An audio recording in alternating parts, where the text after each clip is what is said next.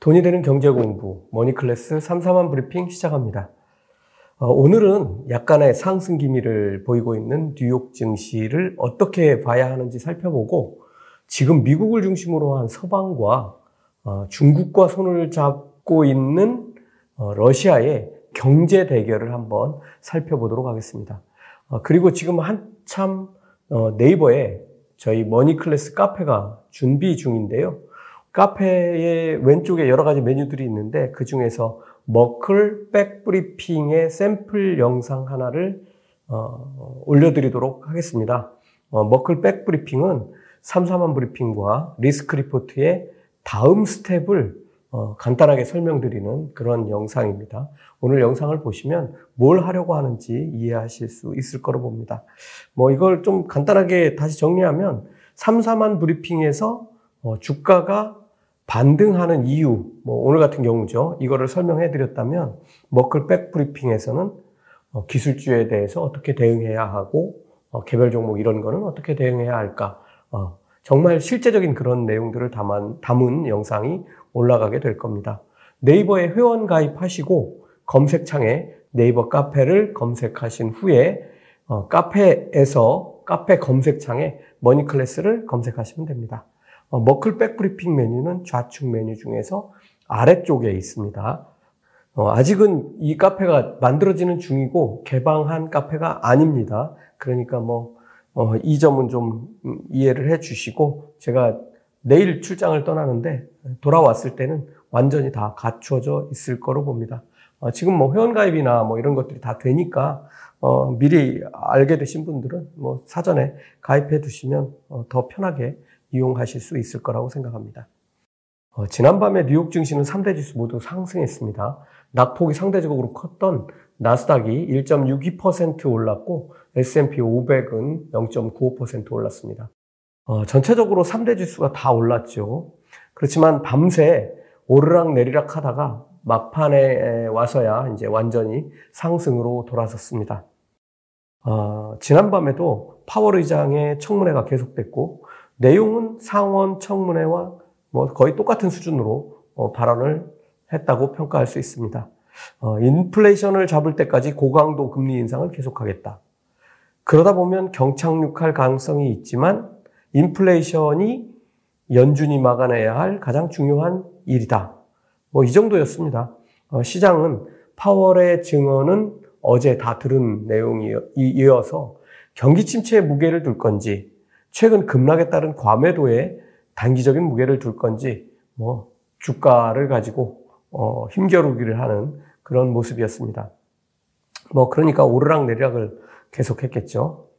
어, 그런데 결정적으로 기술주 상승을 이끌어낸 건 어제 제가 설명을 드렸었는데요. 미국채 10년물 금리의 하락이었습니다. 지금 미국채 10년물은 현재 3.09%까지 하락한 상태입니다. 2년물은 3.01% 수준입니다. 그러니까 0.08% 정도 지금 벌어져 있는데요. 이걸 잘 해석하는 것이 주식을 판 돈들과 새로 유입된 돈이 전부 채권으로 달려가서 뭐 가격이, 채권 가격이 오르니까 금리가 내리는 이런 상태가 어제 벌어진 거죠. 어, 10년물 금리가 쭈르륵 이렇게 미끄러지니까 어, 이걸 또 어떻게 해석을 하느냐면 자 이제 금리가 내려가니까 기술주로 기술주로 달려가자 이제 이렇게 된 겁니다. 그래서 온갖 시선이 다 기술주로 쏠리면서 기술주가 오르게 된 겁니다. 참 묘한 관계죠. 주식을 판 돈이 채권으로 왔는데 채권 가격이 오르니까 금리가 내려가고 금리가 내려가니까 다시 기술주를 매수하고 고리가 그럴듯하지는 않게 보입니다. 어, 여기서 생각해 봐야 될 것들이 있는데요. 만약에 연준이 다음 달에 기준금리를 75bp 더 올리면 무슨 일이 벌어질까요? 어, 당연히 2년물이 뭐 이 지금 기준금리를 신속하게 반영하니까 확 튀어오르겠죠. 어디까지 올라갈까요? 아마 지금 3% 수준인 3.01이라고 말씀드렸습니다. 2년물 금리는 조금 더 오르락 내리락 하면서 하락할 가능성이 있습니다. 그러다가 금리 인상이 가까워지면 어, 서서히 오르다가 아주 가까워지면 급등하면서 거의 3.5%의 이르게 될 겁니다. 75bp 인상분을 2년물 금리가 반영을 하는 거죠. 그럼 3.5%가 될 겁니다. 그러면 10년물은 어떻게 될까요? 우리가 이제 10년물을 가지고 지금 어, 주가가 이렇게 움직였다 말씀드렸는데요. 이건 기준금리와는 크게 상관없는 시장금리에 가깝습니다만, 어, 이게 어떻게 되느냐는 2년물하고도 관련이 있죠. 한번 생각해 보시죠.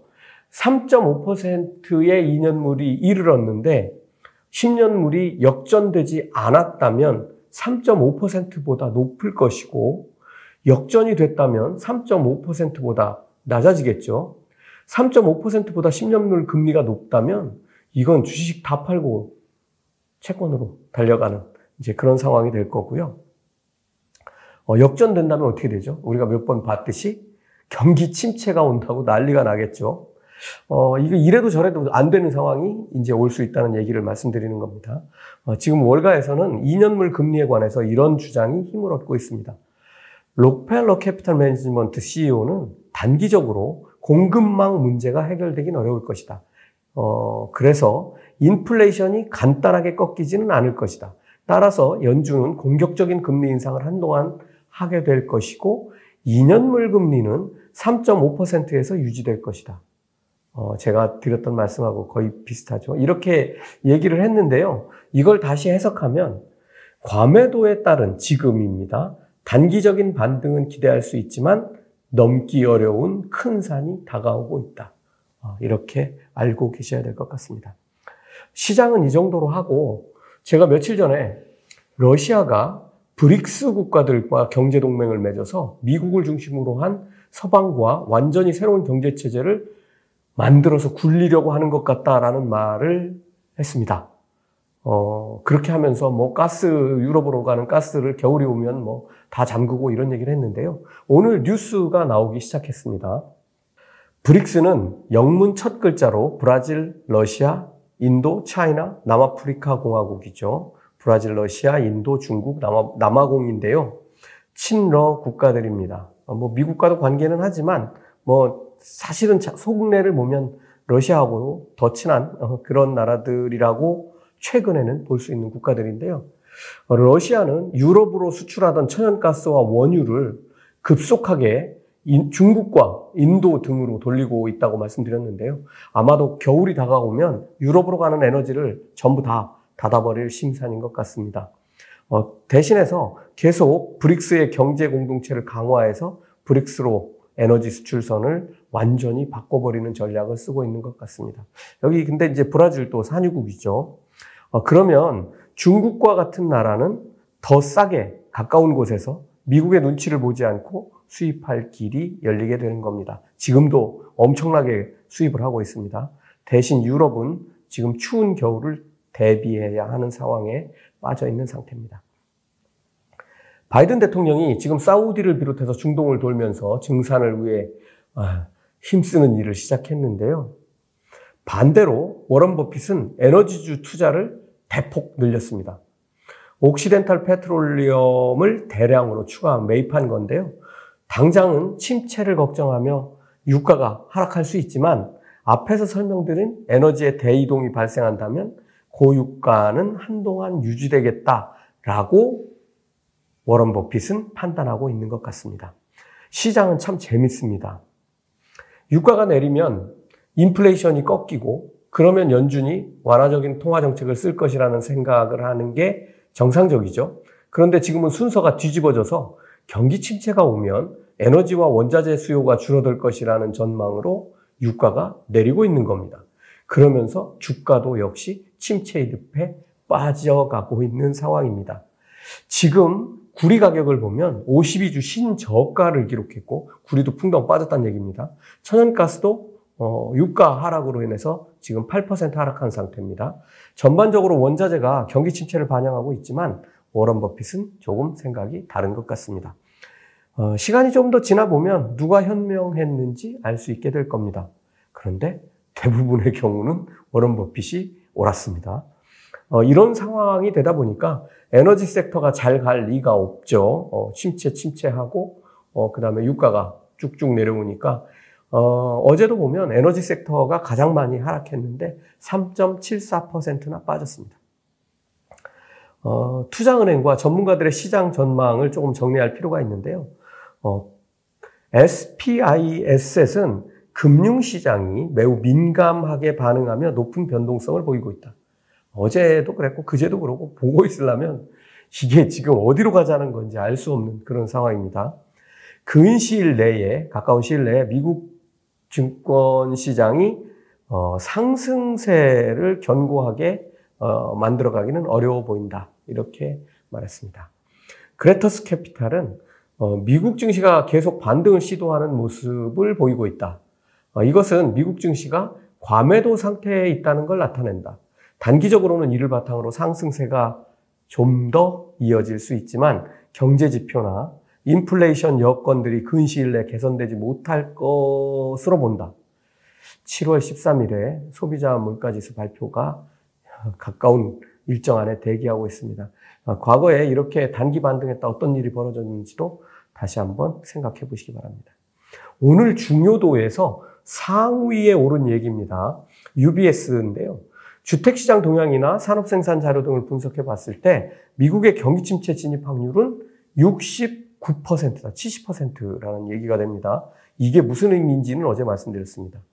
이 이상으로 전망을 부정적으로 봐야 하는 이슈들이 나타날지 이게 나타난다면 끝 아니면 부정적 전망이 이미 충분히 반영되었으며 경제 지표가 개선되면서 성장 모멘텀을 확인할 수 있을지는 지켜볼 필요가 있다 이렇게 얘기를 했습니다.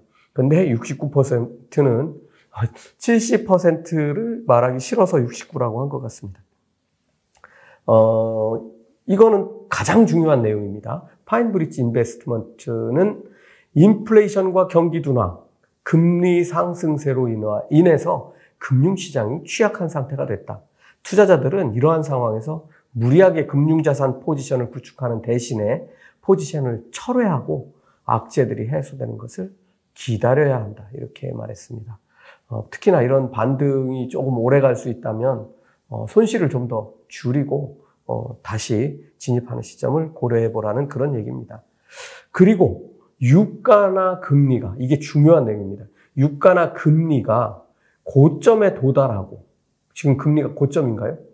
추가적으로 상승하지 못한다는 점이 확인될 때 그때까지는 증시가 저점에 도달했다고 판단하기에는 너무 이르다 이렇게 말했습니다. 이것은 어, 제가 앞에서 열심히 네, 미국 국채 금리 뭐 이런 걸 한참이나 설명했던 이유입니다. 어, 이어지는 머니클래스 백브리핑은 네이버 머니클래스 카페에서 시험 방송할 예정입니다. 머니클래스 마칩니다.